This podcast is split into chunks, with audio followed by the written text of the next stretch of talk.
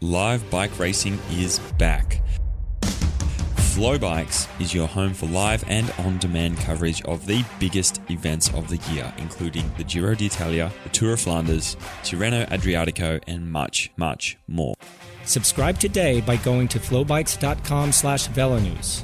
Additionally, Canadian viewers get access to the Tour de France, Vuelta a España, Criterium du Dauphiné, and the World Championships. Subscribe today by going to flowbikes.com slash velonews. That's F L O B I K E S dot com forward slash velonews. And when you purchase a FloBike subscription, you'll get access to the entire FloSports network of over 25 different sports. Don't miss out. Sign up at flowbikes.com slash velonews. That's F-L-O bikes.com forward slash velonews.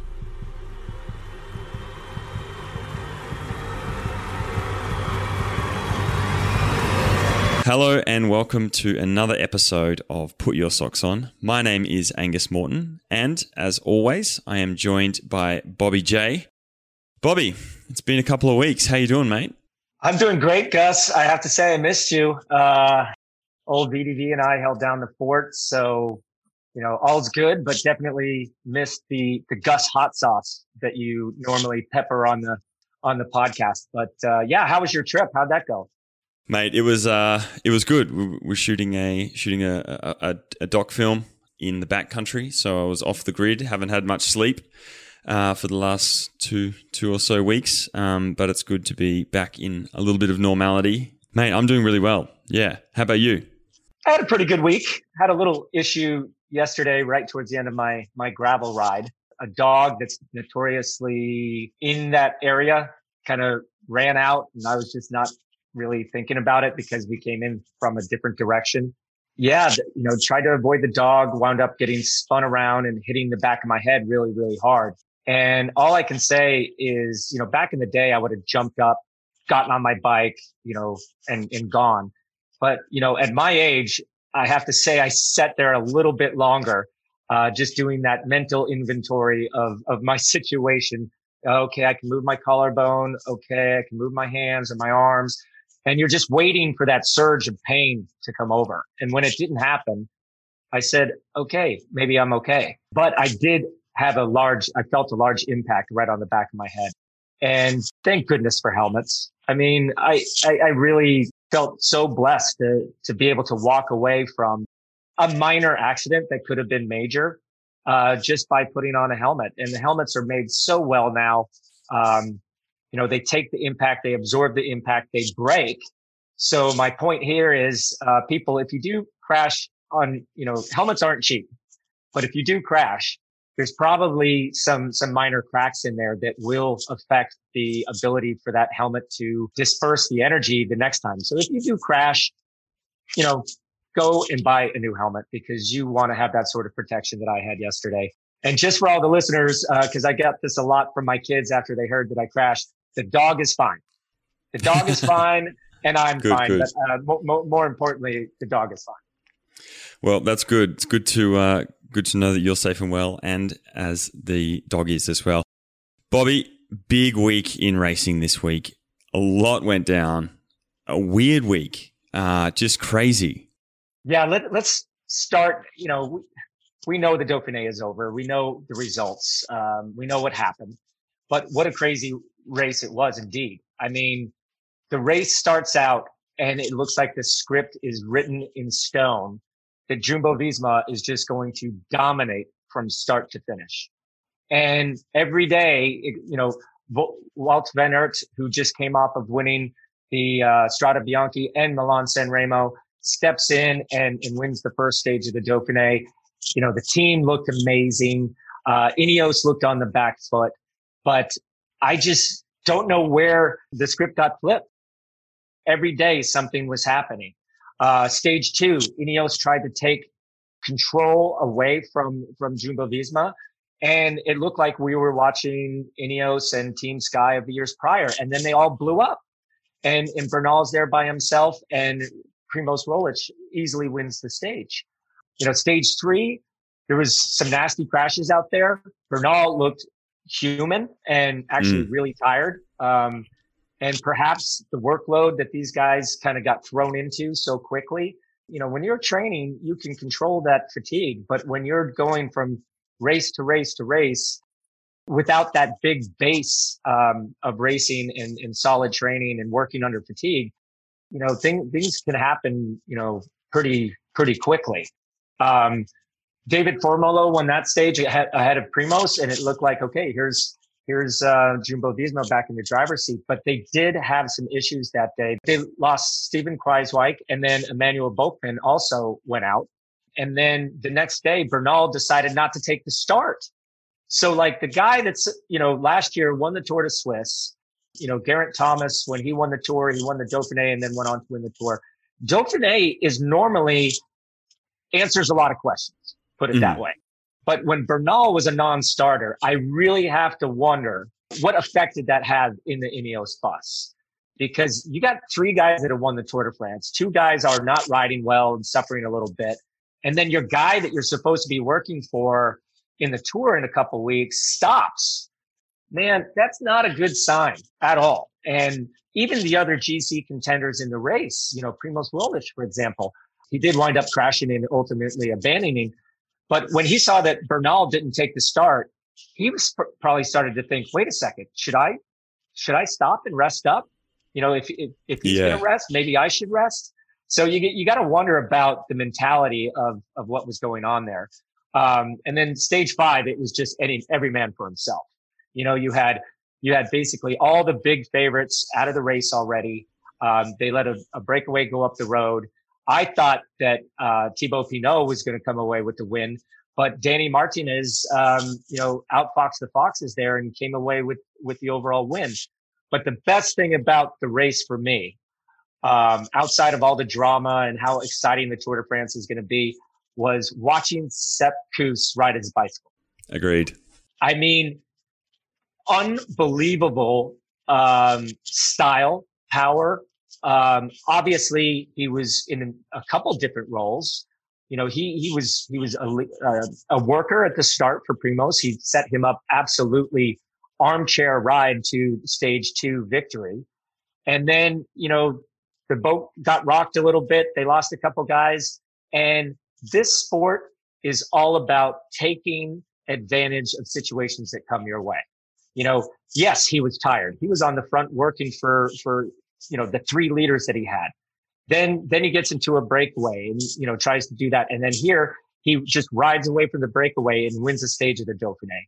And, and also I think Claude, uh, got him all the way up to top 10 in GC, but seeing an American rider with that many abilities to work, to be a great worker, and then on the drop of a hat, be able to switch gears and go from being a worker into being a winner. And you don't see that very often because a lot of the times the workers, they just do their job, but they, they lack that, that aggressiveness or that tactical sense to really make it count. A lot of those guys are strong enough to win races, but in their, in their head, something, there's a bit of a disconnect with Sepp.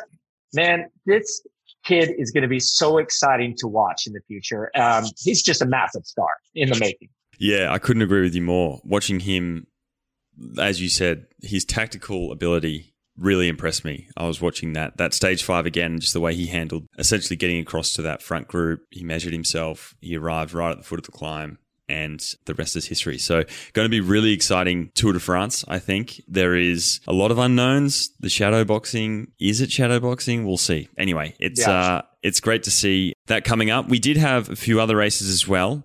Uh, the Gran Piemonte, which was won by uh, New Zealander George Bennett, which was great to see. But there was a fantastic ride by young American rider Sean Quinn, um, who's actually a stagiaire, I believe.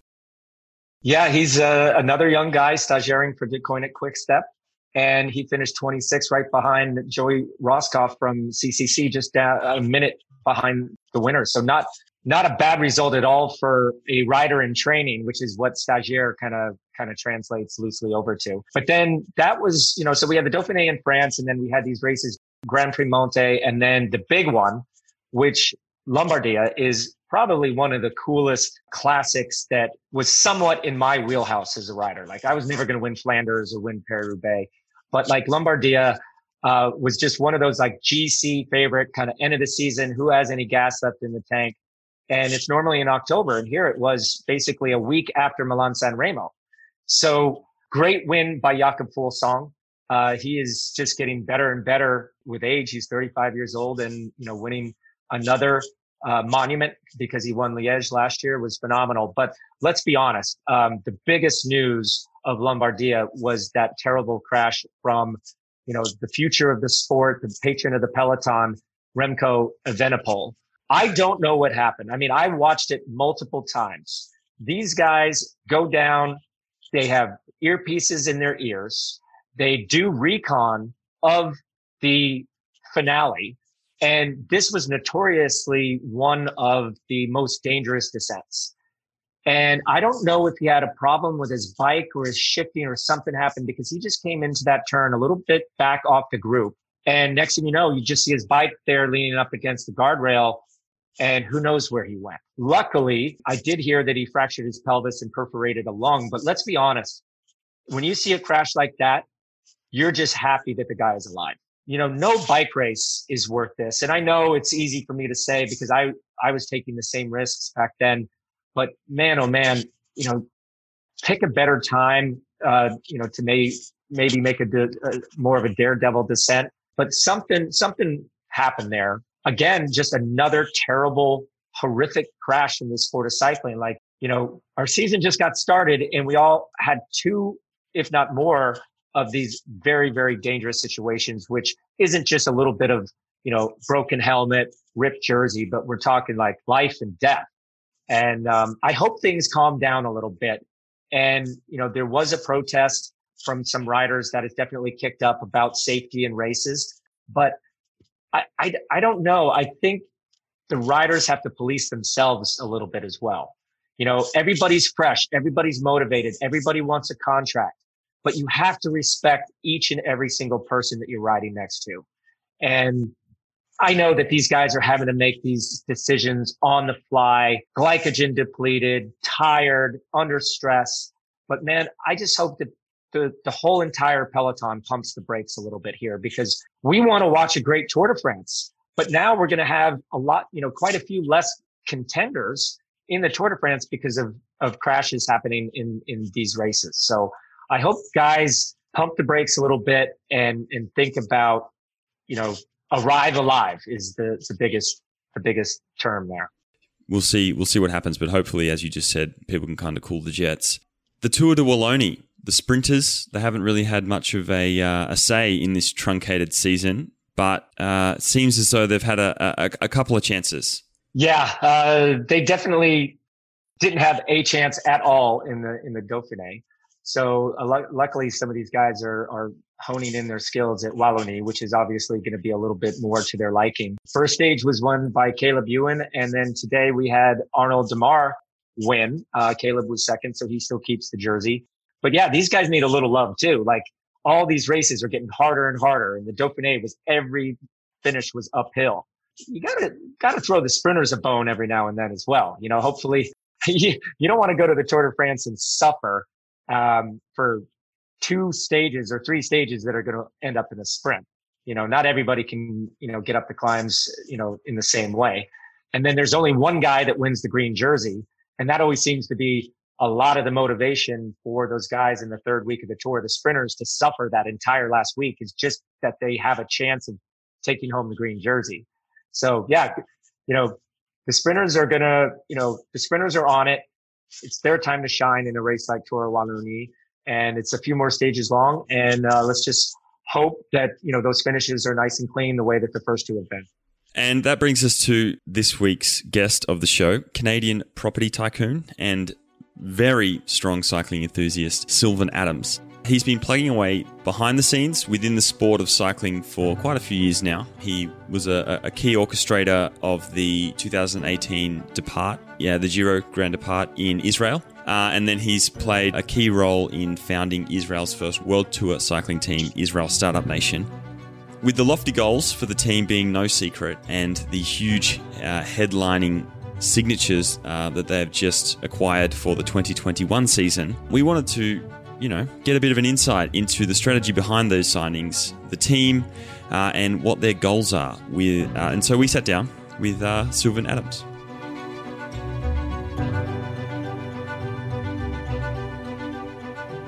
G'day, uh, Sylvan. Welcome to the show. Thank you so much uh, for spending some time with us.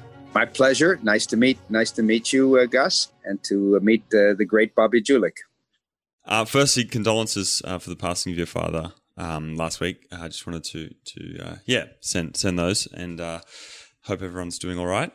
Yeah, thank you. Look, it's a bittersweet time. Uh, we had just celebrated my father's 100th birth- birthday, and he drew us because I live in Israel.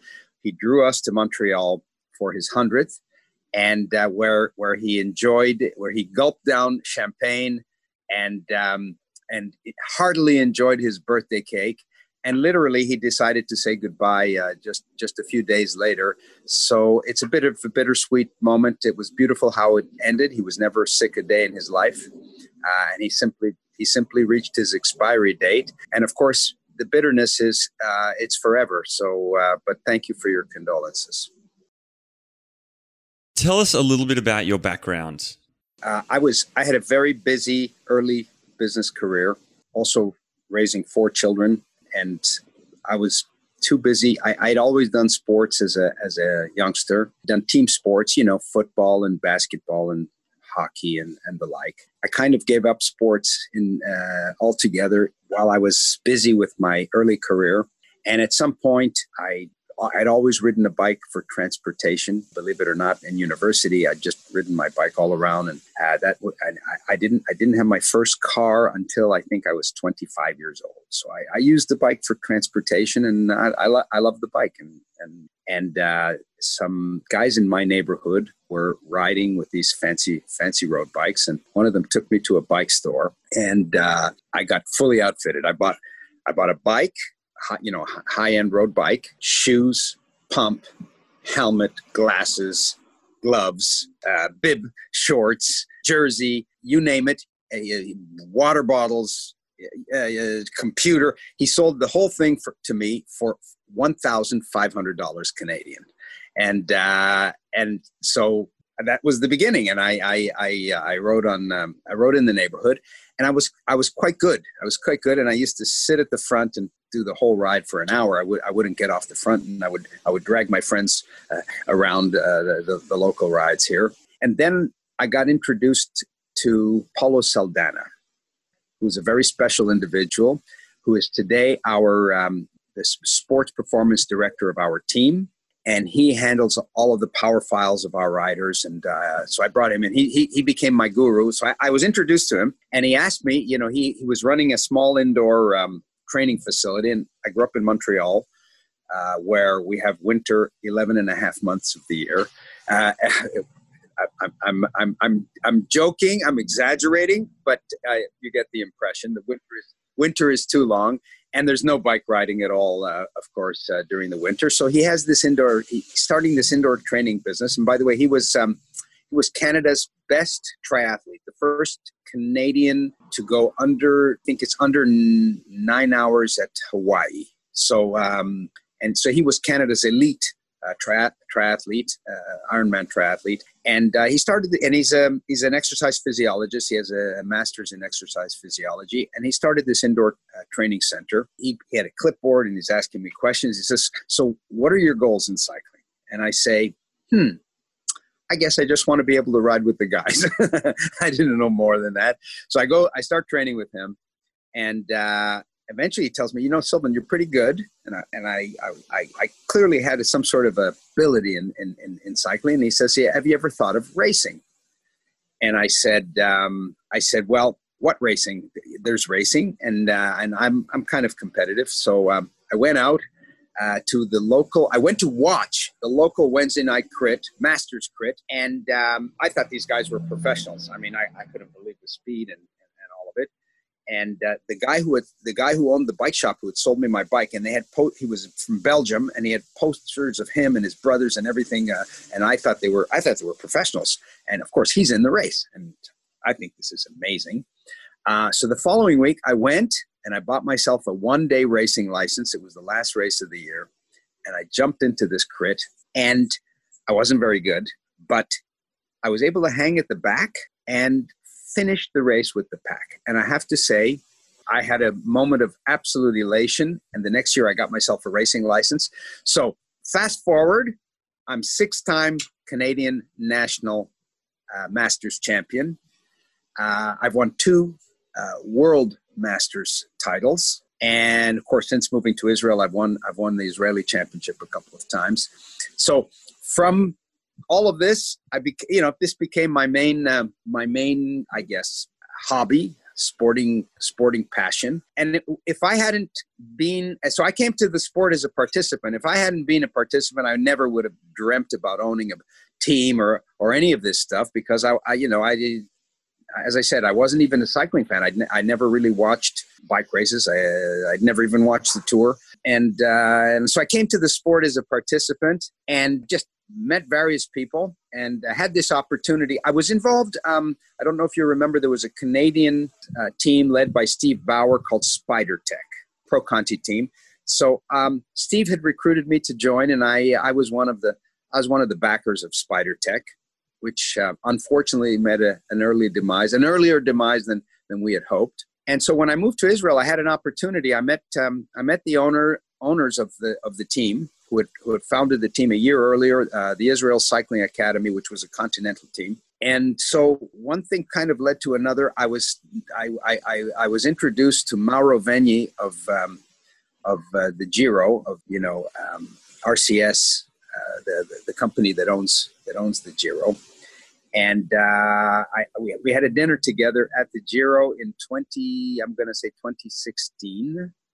And he, um, and I said to him, um, what do you think about having the, the Grande Partenza in Israel? And I, I he thought I was joking. Um, so he laughed and I said, listen, how about this? And after, after the Giro was over, I sponsored a, his, his travel to Israel. I said, come and have a look at the country and you, you know, you'll see for yourself because he, he really did think I was joking. So he came over and he saw what all first time visitors to Israel see, which is it's a beautiful country. Uh, it's an open, tolerant, diverse, free, democratic, and mostly, most importantly for him uh, and for many others, safe country. So people don't realize it, you know, because of the news cycle. Um, and uh, and he also saw that we have a cycling culture. He saw people riding bikes, and you know he saw our terrain, and uh, and he really he, the the idea wasn't so silly uh, after after he visited, and we we went into um, we went into some uh, into some discussions, and it took me uh, a year to negotiate with them to get all of the logistics. Well, to to negotiate the fee, uh, which was you know substantial and too high, frankly. Um, they, and uh, and and uh, of course all of the logistics, and to demonstrate that we were capable of handling the logistics. And uh, yeah, we hosted the Giro in, in, in 2018. And in order to host the Giro, I, I wanted my team to be in the Giro and to be eligible. Uh, we had to rise to the Pro Conti ranks. So that was my, my first big financial investment in the team was to get us to, to the Pro Conti ranks. And eventually, we received an invitation to our uh, to the Giro that was starting on home soil, and uh, we've taken it from there. So that's that's really a little bit the arc of my uh, of my involvement in uh, in the sport. And and what an arc it is. I mean, getting the Giro to start outside and outside of Italy, uh, in your home country is is nothing short of a, a, miracle. I mean, it's pretty impressive all the logistics that go into something like that. But the real thing I think on everyone's lips is wasn't that Giro where you met Chris Froome for the first time and and converse? Indeed. So my title at the at the Giro was um, honorary president. Um, so I was really it was really my my party, if you will, and um, so I made the point to go and introduce myself to the great Chris Froome. And uh, I said, hello, I'm Sylvan Adams. He says, oh, I know who you are. Uh, which was nice. I, I you know, I, I, the athletes sometimes live in their own sort of bubble and they don't really know what's going on outside. So he was very polite, and I introduced myself and asked him how how he's liking it. He's you know because they came a few days early and they were. I he said, no, the country's beautiful and we've we've had some we've, we've had a really nice time here. And then I kept bumping into Chris during the during the Giro during the the, the big start of the Giro and we just we just chatted and uh, it was just it was just very pleasant uh, um, of course, I met a, I met a number of the riders. Uh, Viviani, who won two stages in Israel, and um, uh, Rohan Dennis, who who won the time trial, or was it Tom Dumoulin? It was Tom Dumoulin. Sorry, who, who beat him right at the end. So I met both of them. So so um, yeah, I, I met Chris. Uh, I met Chris, and it was a very pleasant encounter. And you already have a very solid roster but recently that was the big news signing signing Chris. But you've also signed Daryl Impey, Patrick Bevin, Carl Fredrik Hagen as well. Um, what is your strategy in building a team? Because this looks like the genesis of of another super team, but that doesn't happen by signing just a couple riders. What what is your strategy here and investing in in in a guy like Chris, which you don't have to sell Chris Froome to me. And maybe I should actually apologize to Chris Froome right now because since the day that I've coached him, I've mispronounced his last name. I've always called him Fromy. So like um, when people say, "Hey," you know this guy for so long, but you keep pronouncing his name. And I'm like, I'm sorry, it's just ingrained in my head. Fromy, Fromy, Fromy, not Froomy. So um, I apologize for that. But I mean, that's, he's that's he's, the that's the Belgian pronunciation. I'll, I'll, yes, I'll, I'll say that the next time. But if I had a nickel for if I had a nickel for every time somebody mispronounced my name, I'd be I'd be a wealthy man. But anyway, I mean, you know, Chris is going to take your team to a new level, and I think having someone like that just brings everybody up but there has to be some structure. There has to be a strategy. And that's that's what i'm interested in hearing from you. We got our license to reach the world tour to, to, participate in the world tour only very very late uh, in, late in the season uh, last year. And it was because the negotiations dragged on and um, with with katusha. And I guess you know we, we were probably their plan B. I think the plan A was to find additional sponsors and continue as Katusha. And when they finally realized that they that this wasn't going to work out, because we'd been talking the whole year, uh, they you know we got into the end game and finished the negotiation. But um, they signed the contract with us on September 30th, and the following day, October 1st, was the deadline to submit one's application uh, for a license uh, to the UCI. So literally, the next day their license would have expired, and so they only agreed to um, to sell the license. And by the way, we bought the license for one dollar, uh, so it wasn't some you know World Tour licenses aren't actually worth anything because teams teams are struggle to to um, support themselves financially, and uh, I mean it's just it's a it's a tough sport. It's a tough uh, it's a tough model when you don't sell seats and you don't own the TV rights, and you basically have um, sponsorship revenue, which would be a miscellaneous revenue category for uh, for the New York Yankees or or, or, or for uh, Manchester United. So, and this is what we live on. So, um, so we were only a, a Pro Conti roster. Uh, because we, we, we didn't know we were going to the world tour. Now we had signed Dan Martin, and uh, so we were a good Pro Conti team. And our intention was to try to win the, the Pro Conti series.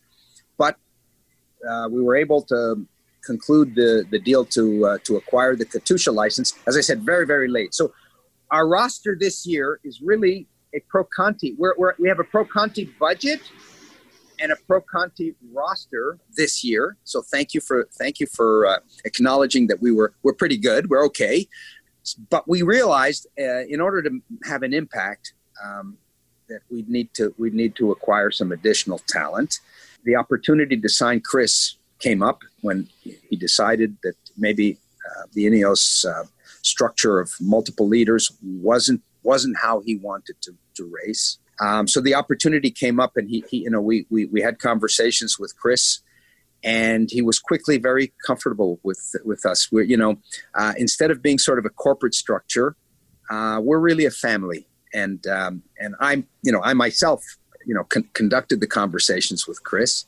Uh, so that's kind of different. I don't I, I don't think that's the case in, in where where the owner, the spon- the main financial contributor. I don't like to call myself a sponsor, but uh, the main financial contributor and owner of the team, you know, is is hands on uh, in terms of uh, of the of the structure of the team and, and and and handling of the team. And then, of course, we realize if you're going to invest in Chris, uh, we've got to build around him. And uh, thank you for mentioning. I think Daryl Impey. We we have plans for him to be our road captain at the tour at next year's tour. And Hagen, great rider, you know, finished I think seventh in the in the Vuelta. So he's he, he's he's and uh, you missed out Michael Woods. Um, oh yeah, yeah, that's right. Uh, so we got we got Mike Woods, who um, who whom I've known uh, since before he came became a pro. Um, by the way, Paulo Paulo Saldanha, the guy I mentioned earlier, who who introduced me to bike racing, uh, discovered Mike Woods and has been his coach all the way through and, and taking him to this to this level. So, and you know, and I've known Mike, and I actually supported Mike at a time where he had to make a decision to leave his bank teller job. he literally was working in a bank and and try to make it as a as a pro cyclist. So I I helped him financially way back when. So it was only natural that. He, he would end up on our team. I would have I would have loved to have seen him on our team earlier, but again we were we were pro Conti and uh, my advice to him was, you know, you worked so hard to get to the world tour. You don't want to, you don't want to come back to to to, to race at a, a, lower level with us, and we can't guarantee you uh, races. And uh, Pro Conti is, by the way, Pro Conti is terrible. Just just as an aside, um, you don't get proper uh, sponsorship support at Pro Conti.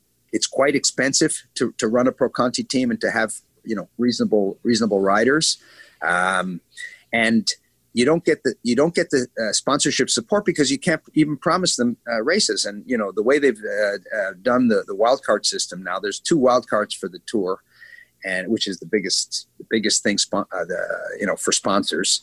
And uh, those two wild cards are likely to go to French teams. Um, so so it's it's it's a it's a bad game, and that's why I was I was knocking at the door trying to find a a, a world tour license uh, and to move and to move up because I think it's it's the it's the right place for us to be. And as I said, we're building a roster uh, to support Chris. Uh, clearly, we have Grand Tour ambitions, and not only ambitions, but you know we we expect to be extremely competitive and to win Grand Tours, especially the Tour. Uh, we're hoping that Chris will make history if he wins you know, I don't think he's going to win his the tour this year. Um, uh, you know, he's still coming back from injury, and I think he's missing a little bit. We've seen it in the, in uh, in the races, the Tour de l'Ain and the um, and the Dauphiné, that he's he's missing not much, but just a bit. Um, so I don't even know if they're going to name him to the to the tour team uh, if Ineos is going to race him there. Um, I think they should because he can certainly be a big help to uh, to Egan Bernal's um, uh, hopes. Um, but I think he'll be back in top form and and and you know will be a, a real threat to win the tour and maybe win his fifth and um, afterwards a record-breaking sixth uh, and and make history. So um, yeah, we built a beautiful team around him, and I, I think we're going to be also you know. Um, certain, some of our riders will be very good also in in different uh, in different races. I think the Ardennes Classics, you know, and the Italian and the Italian classics um, will be will be on our uh, radar. You know, Milan San Remo and Lombardia and, and these types of races. And so I think I think we're going to be an exciting team to watch next year. And will Chris actually have a role in the strategy, the decision making, the roster decisions, um, other than just being like that that star rider? Is he going to kind of take uh, a half management role there as well? I wouldn't call it a management role, uh, but I would I would say that um, you know we had these discussions with Chris. He he wanted he wanted to do that at, uh, a little bit at at Ineos, and their structure just doesn't permit it. It's really more of a top down type of situation. But you know, uh, for me, why wouldn't I want a four time Tour winner to be involved in creating uh, comfortable conditions for him uh, to, to, to go after uh, to go after the tour uh, victory.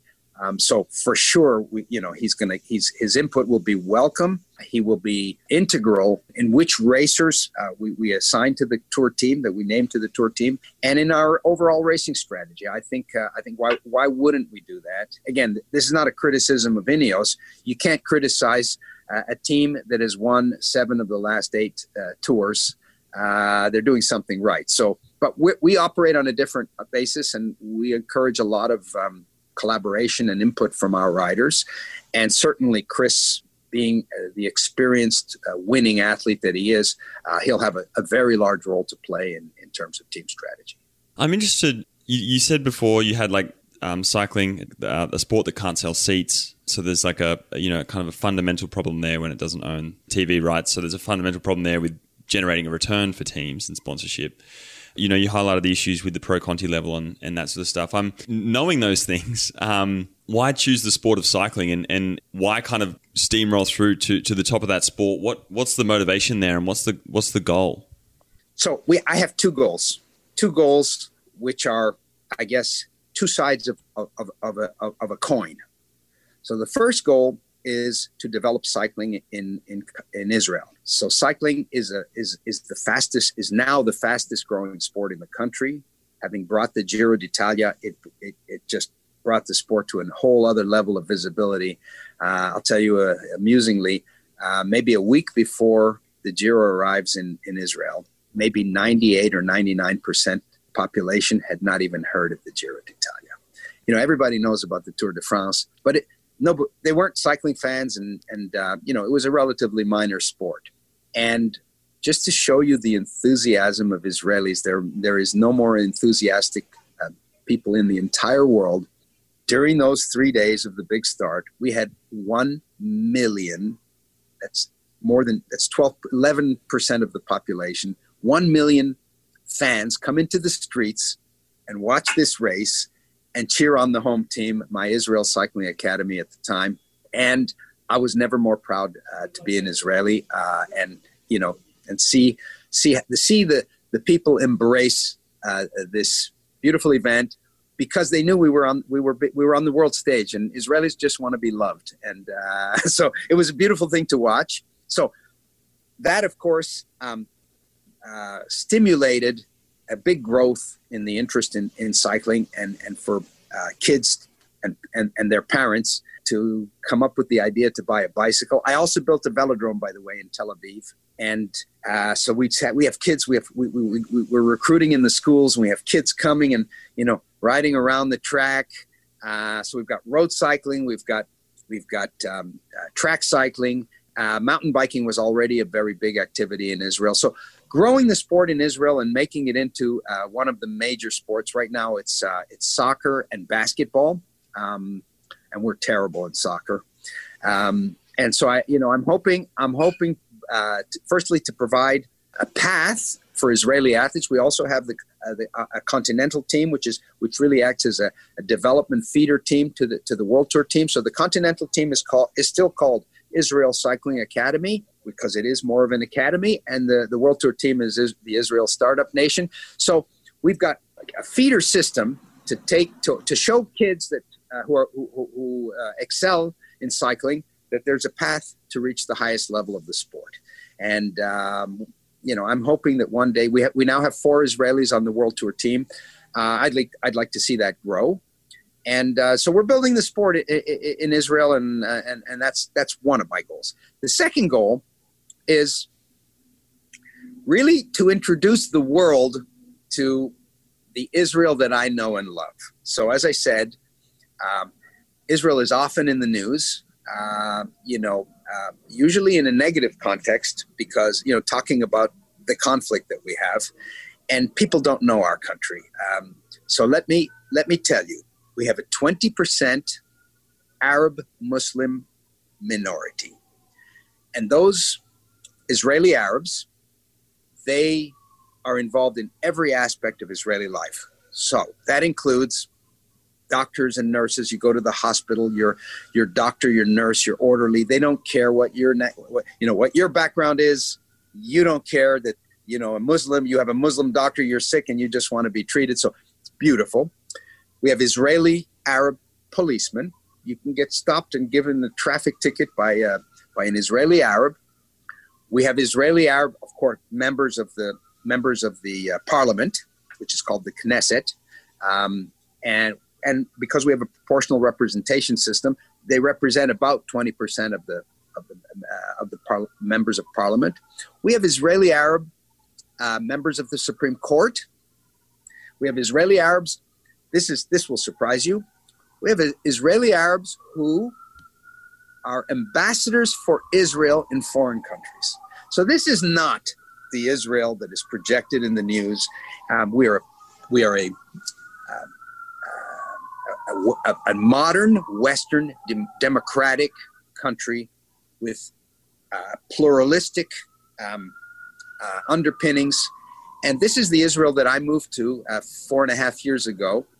And it's, it's unknown. So the team acts kind of like an ambassador for the home country. And as a matter of fact, we are official ambassadors. By the way, my title when I moved there, I had new business cards printed with a title that reads self-appointed ambassador at large for Israel.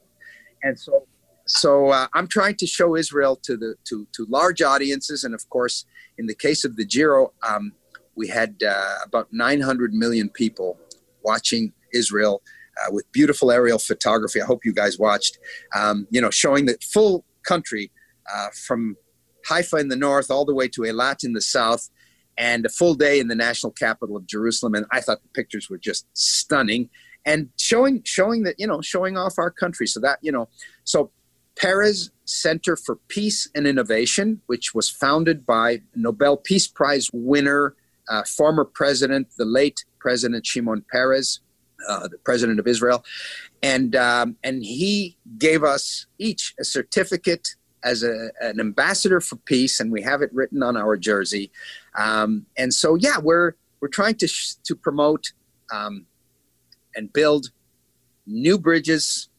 You know, we, we raced in the United Arab Emirates uh, just a few months ago um, when we were just shut down by COVID. The race with, the race uh, was canceled in the middle, um, and uh, now Israel has just signed a peace pact with with the United Arab Emirates. So we are creating bridges building bridges, creating new friendships, um, showing, uh, you know, that through sport and good sportsmanship, um, we can have a people to people connection so that when our leaders do make peace, like, like we just did with the United Arab Emirates, um, it's a warm peace and an acceptance of Israel in this region where we haven't been accepted since the since the founding of the state. We haven't been uh, in 1948. We haven't been accepted by our neighbors, and slowly now we have peace agreements with Egypt, Jordan, and the UAE, and we're hoping we're hoping that that continues.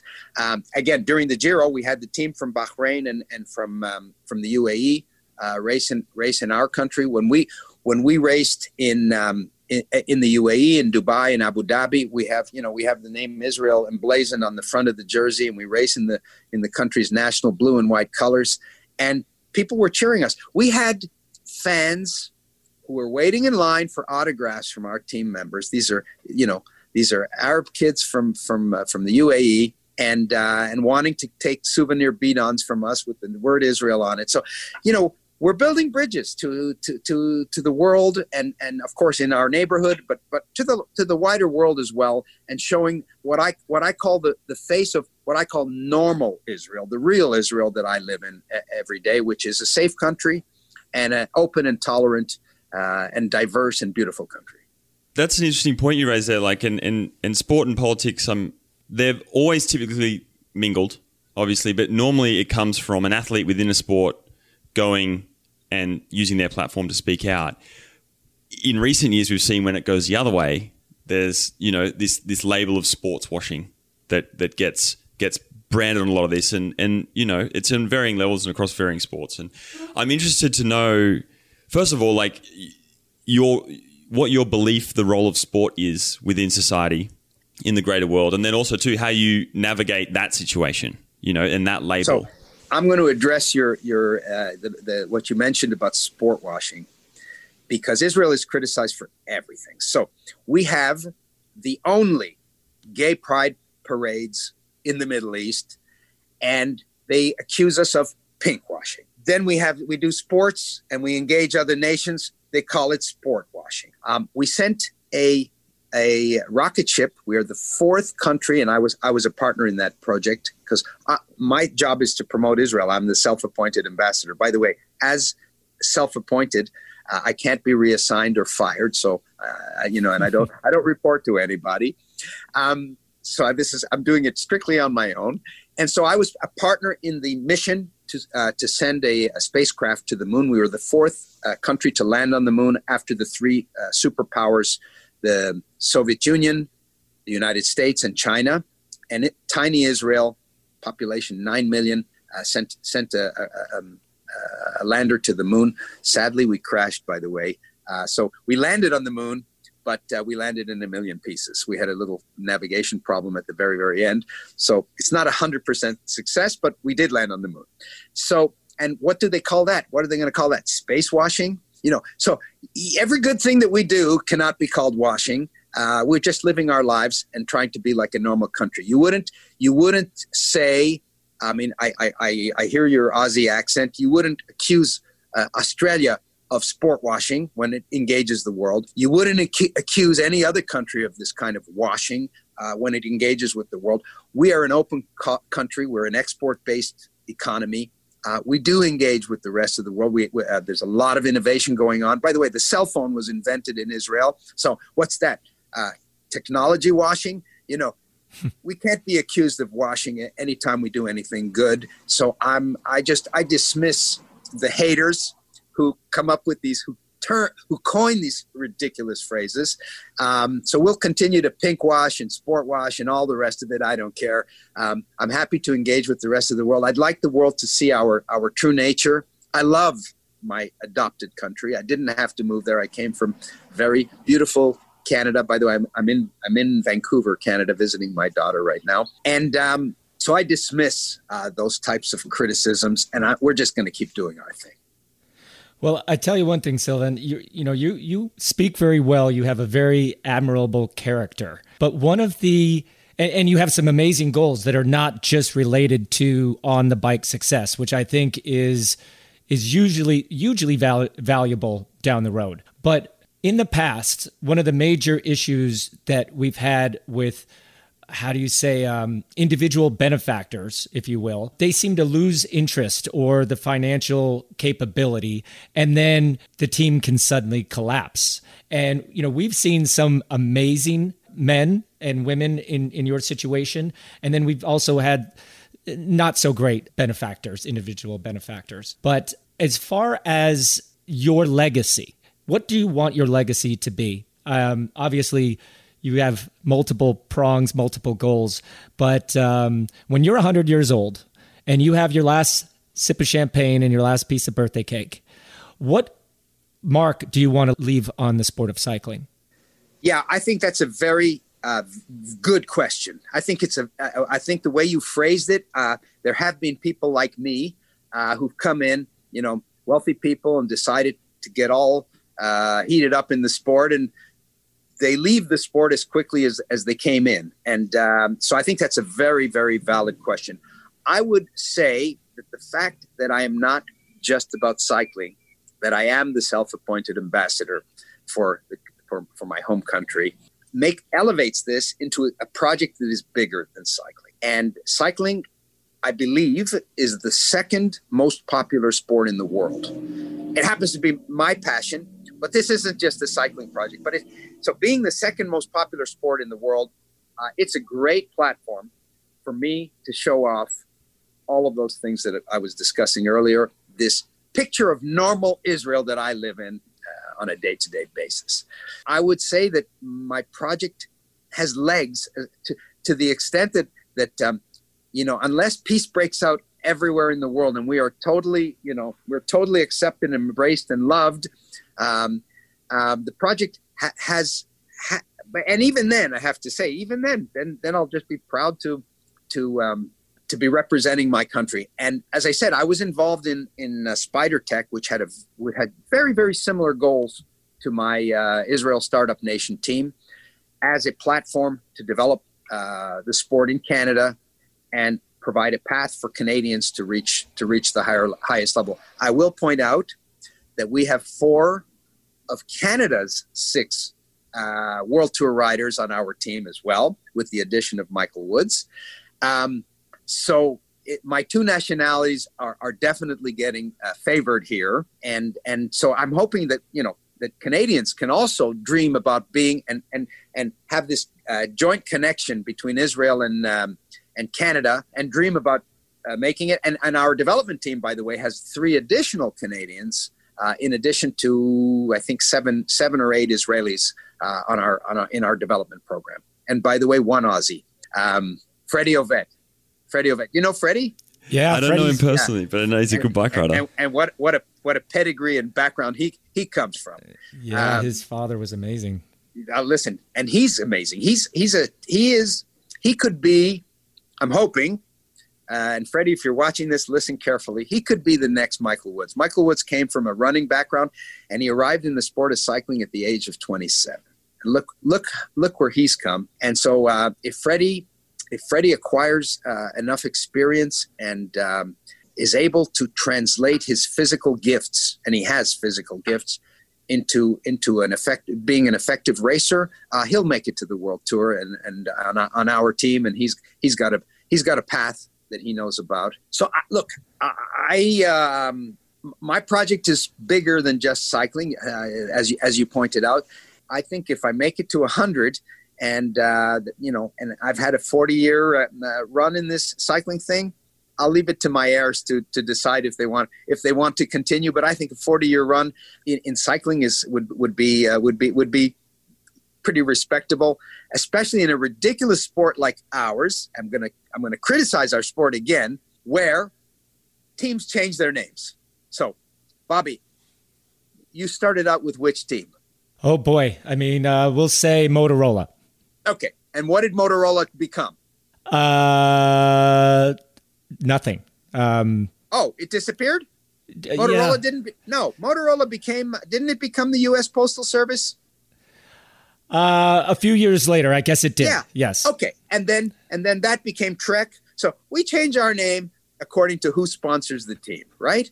Which, listen, I, I mentioned the New York Yankees earlier, or my Montreal Canadiens or Manchester United or you know you know uh, the Dallas Cowboys teams keep their names for a hundred years okay and our stupid sport you keep changing the name so um, Miguel Indurain won the Tour de France five times on his Banesto team which if you follow the lineage is today Movistar so this is a ridiculous way to run a sport and I'm I so Israel, I don't, uh, this is, you know, I'm not a sponsor, as I mentioned. The name Israel will always be our first name. Uh, I'd be happy to, to, to hyphenate it, uh, bring in sponsors to have the, the second team naming rights. So I don't mind if it's Israel Banesto or Israel whatever, but Israel will always be our brand name. And nobody will, nobody will, um, mistake who we are and what we're all about. So if I have a 40 year run, as you thank you, thank you for for for uh, allowing me to uh, to reach my father's lofty lofty age. Um, if I have a 40 year run, it'll be pretty good. And and uh, I think if we make it to 40 years, it probably has uh, longevity even even beyond. And and the brand will stay. And this is something I'd like to introduce into the sport is that we don't change our names according to sponsors, but that that we create a branding situation so that you know people who love uh, certain teams you know can, can invest uh, emotionally invest in those teams and and and get that loyalty that the New York Yankees and, and others have. And before we let you go, mate, the Tour de France is coming up in a couple of weeks.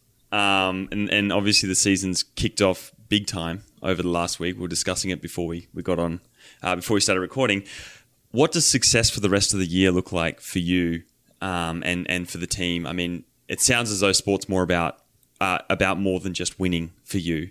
Um, so yeah, I mean, really interested to hear knowing that the season's I'm, going.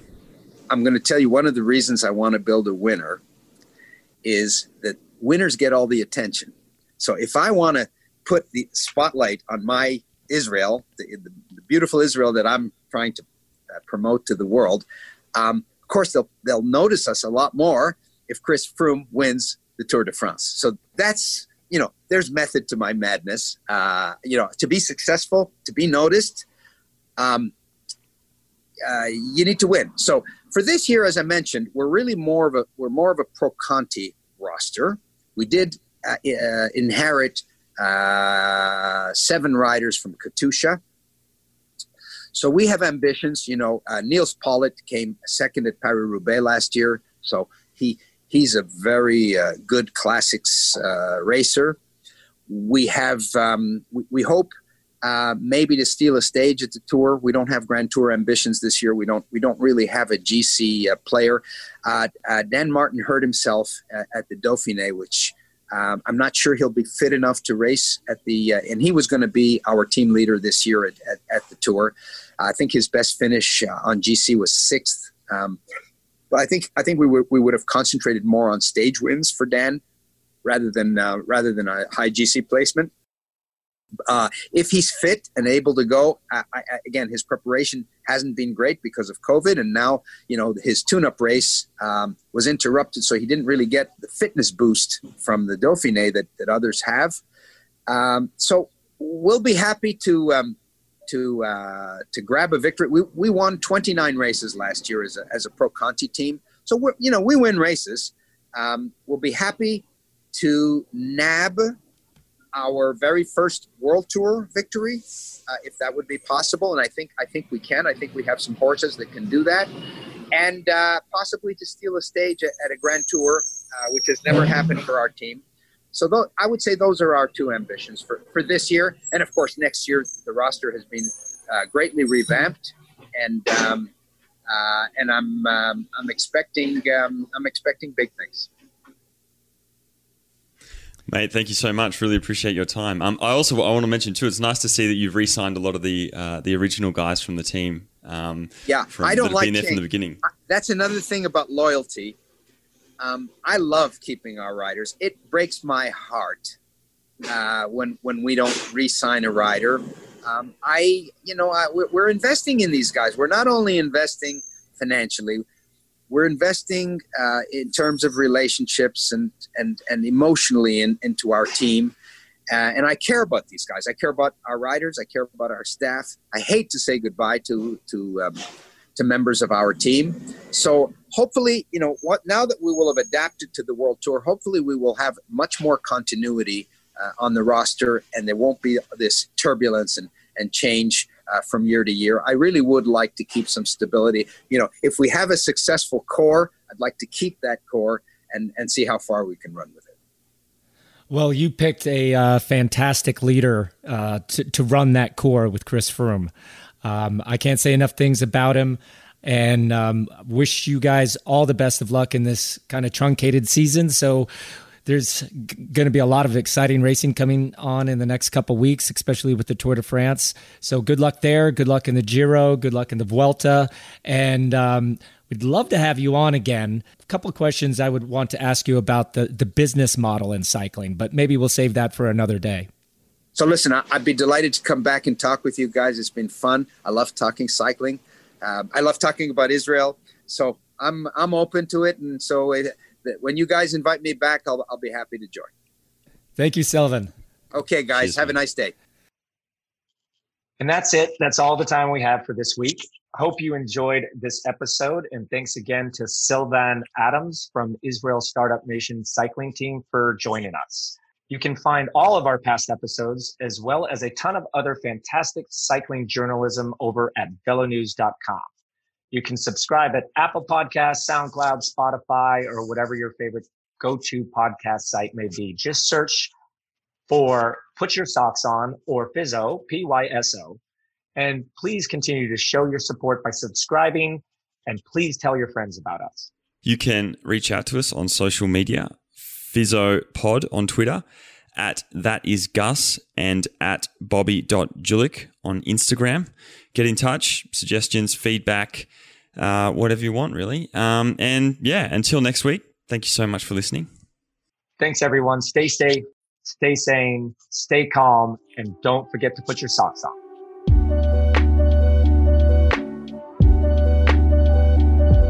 live bike racing is back.